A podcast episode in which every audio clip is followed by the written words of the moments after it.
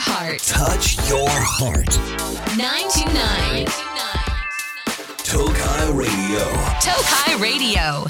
皆さんこんばんは。東海ラジオからお送りしているラジオ番組「ナナコのクリエイターズ」パーソナリティのナナコです。東海オンエアの皆さんお疲れ様でした。東海オンエアファンの皆さんもこのまま聞いてってください。2月4日節分だ。あれ？昨日？節分？あ昨日だった。昨日節分だ。おめでとうございます節分。春だね。全然全然寒いけど春ですね。そんなね節分なんですけどあのこれまた放送されてる今日はね私またオーストラリアにいます。今ねあの栄の東海ラジオのスタジオで撮ってるんですけど留学してた先月まで留学じゃあ今月まで留学してた留学先のオーストラリアに今週いやこれが放送されてる時にはまたね戻ってます。イエーイ。であこれはですねまた留学を始めますっていうことではなく今回は一人旅で行こうと思って先生だったりとか友達とかもさまだ世界に世界からギュッているタイミングなのでまだね卒業してないことが多いからまだ友達にも会ったりあのオーストラリアってもうめちゃくちゃでっかいので大陸だからだから行けなかっためっちゃ遠い場所とかメルボルンっていう都市とかあとちゃんと行きたかったシドニーとかあと住んでたブリスベンとかいろんなところに行きたいなっていうのと一人でね海外に飛びたいってまあ実は経験はあるんですけど韓国とかオーストラリアとか。でもなんかなんか乗り換えとかねこういう難しいやつを頑張りたいなっていうことでちょっと英語を忘れないうちに頑張っちゃいたいなということで実はまた旅に出ていると思います。無事に。多分ね。多分ね。でこれにこれ関係でね実はね今日の朝もう大トラブルがあってもう本当に大トラブルがありすぎてもう今日はめっちゃ顔がブスです。もうねやばいのもうこれはね大事件すぎて海外旅行したことある人にはね分かってもらえると思うんだけどまあ一人旅だからさあなんかホテルどこにしようかなとかなんかああよく一人ってことはちょっといいとこ泊まってもいいかなとかあ一人だから治安良さそうなところにしようとかなんかそういうの考えてたりとかちょっとねそういう風にうんワクワクしながらもう航空券を取ったんですよ。あの名古屋からメルボルン名古屋から香港に乗り換えるから名古屋香港メルボルンブリスベンシドニー香港名古屋の6個の航空券はもうすでに取ったんですけど取ってでホテルもねまあちょっとずつ決めてきた頃なんですけど最後にね私これ一番大事なの忘れてたの。オーストラリアに行くにはビザが必要なんですよ。ビザってわかる？その海外に渡航するために必要な書類なんだけどなんかね例えば私は留学してたから学生ビザってやつがあったりとか観光する時は観光ビザっていうやつがあってあったりとか韓国とか確かいらないとかなんかいる国といらない国があるんだけどオーストラリアはいるんですよね誰でもどんな状態でもでそれに忘れてて私は学生ビザっていうのを取ってたからもう4ヶ月間あの行ったり来たり自由ですっていうビザを持ってたんだけどでもビザの期限のことを考えてなかったの。で、今日夢の中でビザの期限のことを思い出して、朝めっちゃ早起きして6時半くらいに、待ってみたいな。私ビザやばいじゃんと思って、ちょっといろいろ確認したら、ビザが切れるんですよ。この放送の翌日にね。でも、そのさら、その翌日に切れるけど、私が帰ってくるのはさらに3日後とかなのね。だからその3日間私は不法滞在になっちゃうの、このままだったら。だからそれに追加して取れる観光用のビザを取らなきゃいけないってなったんだけど、何せ、実はこれ今収録しているのが1月の30なんだけど、明日から飛ぶのね。31日にセントラルから飛ぶからマジで時間がないの。だからもうそれでもめちゃくちゃ焦って必要な書類とか「えビザって難しい」みたいな。これが必要とかもう24時間以内に取れるやつは何だとか自分でやらなきゃいけないからアプリを入れてとかパスポートを取りに実家に帰ってとかそういうのをバタバタやってこれ多分降りましたね。降り降りたっぽいです。無事に許可が下りまして私は無事に明日から旅行行けるようになったんですけどそうなんかね ETA ってやつなんだけどそれを取るのがまあ簡単なんだけど私の場合は学生ビザっていうのに ETA っていうこれビザの名前なんだけど ETA を重ねなきゃいけないっていうのでなんかちょっとトラブルがね発生したんですけど、まあみんなは普通に全然簡単に行けると思うのであのぜひねあの皆さんは本当にビザはちゃんと準備してください。あまりにも私の場合は前すぎたら逆にその学生ビザの有効期限と ETA の期限が重なりすぎてなんか取れないとかもあったからなんか私はちょっとギリギリのタイミングになっちゃったんだけど ちょっとね本当に恐ろしいので本当不法滞在になっちゃうの。本当に捕まっちゃうのでもう怖すぎて捕まる話とかいろいろ見てたらなんかね何年かそのもう捕まっちゃうとかもあってもうほんと怖いので不法滞在皆さん気をつけてください。もう留学するよっていう人とかビザちゃんと取ってビザって緊張すると思うんですけど本当に大切なので頑張りましょうっていうのでもう今日はすごい顔がすっぴんの状態で来ましたが私はちょっと旅行を明日から楽しみたいと思います。またねこの旅行の感想もラジオで話したいと思います。はあよかった。さて番組ではメッセージを受け付けています。メッセージは東海ラジオウェブサイトのメッセージボードから7個のクリエイターズを選んで送ってください。X ではハッシュタグ7個ラジオ7個はひらがなラジオはカタカナをつけてポストしてください。番組公式アカウントもありますのでフォローしてください。今日も一緒に楽しんでいきましょう。大丈夫。明日もきっと楽しいよ。7個のクリエイターズ。東海ラジオから動画クリエイター7個がお送りしているラジオ番組7個のクリエイターズ。ここからの時間は？バレンタイントーク。少し早いですが2月といえばバレンタインデーということで今日はバレンタインデーにまつわるテーマでいろいろとトークしていきます。あそう私もねあの行ってきました。アムール。したら人多すぎてちょっとあやばいこの人はちょっと無理かもと思ってあの東京行った時にあのアムール的なやつに行っていつも通りフィフスアベニューを買ってきました。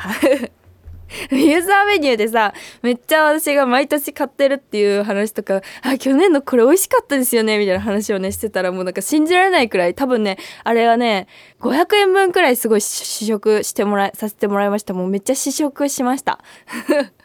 いや試食しに行きたいな。ちょっといろんなちょっとこいつもね同じチョコばっか買ってるから今年いろんなチョコ買いたいなって思ってるんだよね。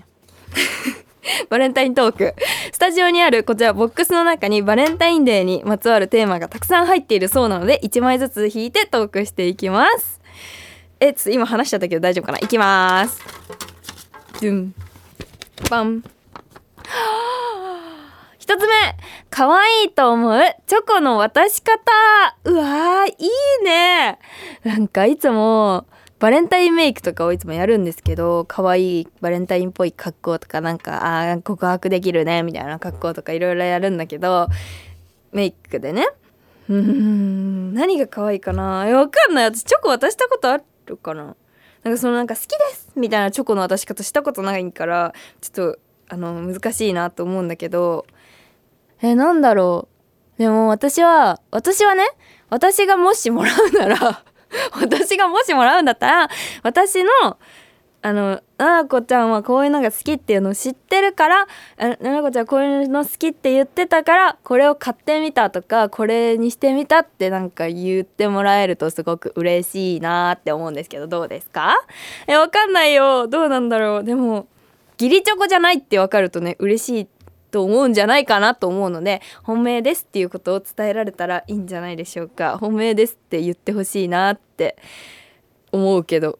えどうなんだろう。なんかオーストラリアでさの授業中でさあの私語学学校に行ってたのでそのいろんな文化の話とか他の国の文化の話とかしてたんだけどあのバレンタインデーってどんな感じなのみたいな話をしてたの。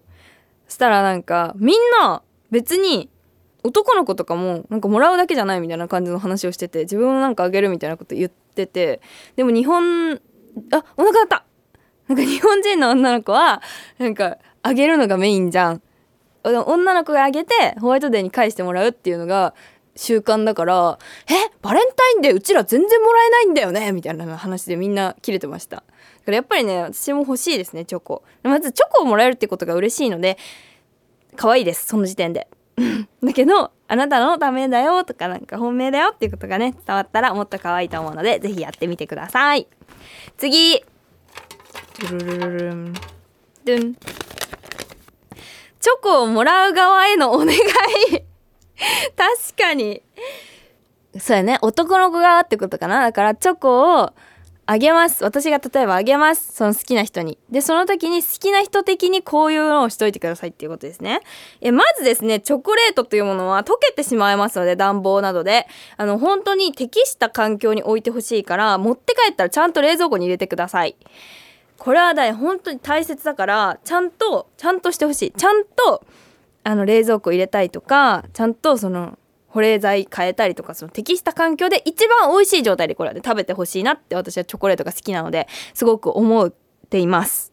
あと本当にこの適した環境っていうのはすごい大切で私あの高校の時に付き合ってた男の子がいたんだけどその子からホワイトデーにいちごタルトかななんかもらったの。めっちゃ美味しいやつ。めっちゃねもう超本格的でめっちゃ手作りね手作りでめっちゃもうえ店じゃんみたいな。あのタルトの上にそうタルトなんだけどなんかいちごタルトの上にそうなんか透明なさ膜みたいなのあるじゃん。透明ななんか果物をきれいに見せるためのクルンっていうやつ。あれとかもあるレベルの超本格的なもう超美味しいやつをもらったことがあるんだけど美味しすぎてあとなんか実家に住んでたからなんか冷蔵庫に入れるのちょっと恥ずかしいじゃんか。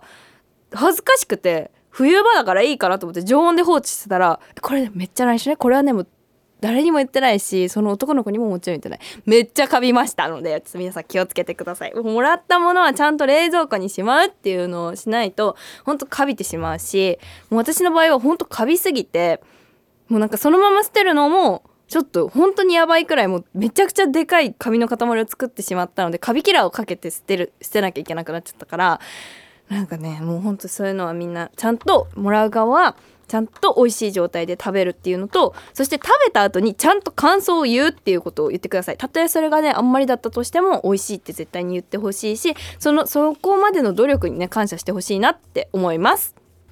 はい。もらった瞬間どんな反応すればいいですか？うーん。もう絶対にめちゃくちゃ喜んでほしい もうバレンタインだったらさカップルなんてさもらえるって分かってんじゃん。カップルだからなんか彼女は僕にチョコをもらえるってなんかみんな分かりきってるかもしれないけどあげないよ。あげないかもしれないよ。それ喜ばなかったらもうあげないからって私は思っているのであのあまさか僕がもらえると思わなかったっていうくらいにあのもうめちゃくちゃ喜んでくださいっていうのを私はお願いしておきます。じゃあラストいきます。ドゥンホワイトデーの希望.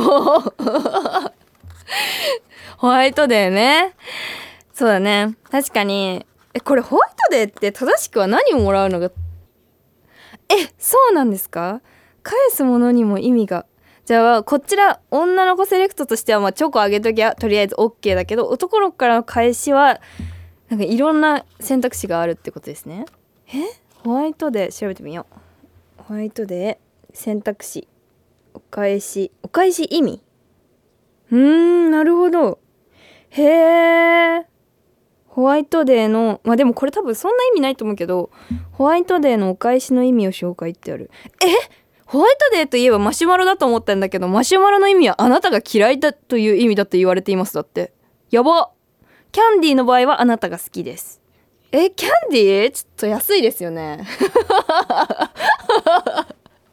えー、キャンディー安いなクッキーの意味はあなたがおあたあなたはおお友達。マカロンの意味はあなたは特別な人です。チョコの意味は特別な意味がない。へえうわフィナンシェいいですね。あマドレーヌはもっと仲良くなりたいしバームクーヘンは幸せがいつまでも続きますように。え？願ってるんだけど謎に。でキャラメルはあなたが安心できる人だって。えー、いや私さ 小学校の時になんかマシュマロを返すっていうイメージがあったからなんか初めてバレンタインもらった時マカロンもらったんだけどなんか手作りでこれはでもその人のこと好きじゃなかったんだけどたまたまマシュマロ作っててそう手作りでマシュマロ作ったの。めちゃくちゃでも失敗してめっちゃ卵白臭いマシュマロになっちゃったんだけどそれをなんか友達に配ったりしてたの。友達と食べたりしてた。そう配るっていうか友達と食べたりしてたの。ラッピング可愛くしたりからしたからね。でその男の子がいてで男の子にもまあバレンタインもらったから一応あげとくかと思ってあげたんですけど断ってましたね。マシュマロはの意味はあなたが嫌いという意味だと言われていますだって。へえでも私はね希望としてはやっぱりキャンディーはすごいそのあなたが好きですっていう意味でね嬉しいなって思うんですけどもうちょっとねあのお金をかけてほしいので。えー、私はなんだろうな。えー、コスメ欲しいかも。えー、コスメとかなんかそういう消えないものがいいなって。思うそれかチョコ。私はチョコが好きなのでチョコかコスメがいいですね。でもホワイトデーの時期になるとさめっちゃディオール並ぶよね人。男の子が。男の子めっちゃ並んでるから多分コスメ渡す人も多いと思うんだけど私はコスメ本当に何でも持ってるので新作とかがいいです。新作とか限定とかが嬉しいです。これは私の希望なんだけどでもコスメとかこう消えないものだったりとかデートで使えるものとかさなんか手袋とかマフラーとかさそういうもの系もいいよね。なんかイメージは小さめのクリスマスくらいに思ってもらえるといいんじゃないかなとか思うんですけどどどどどうなんでしょう？皆さんの意見をお聞かせください。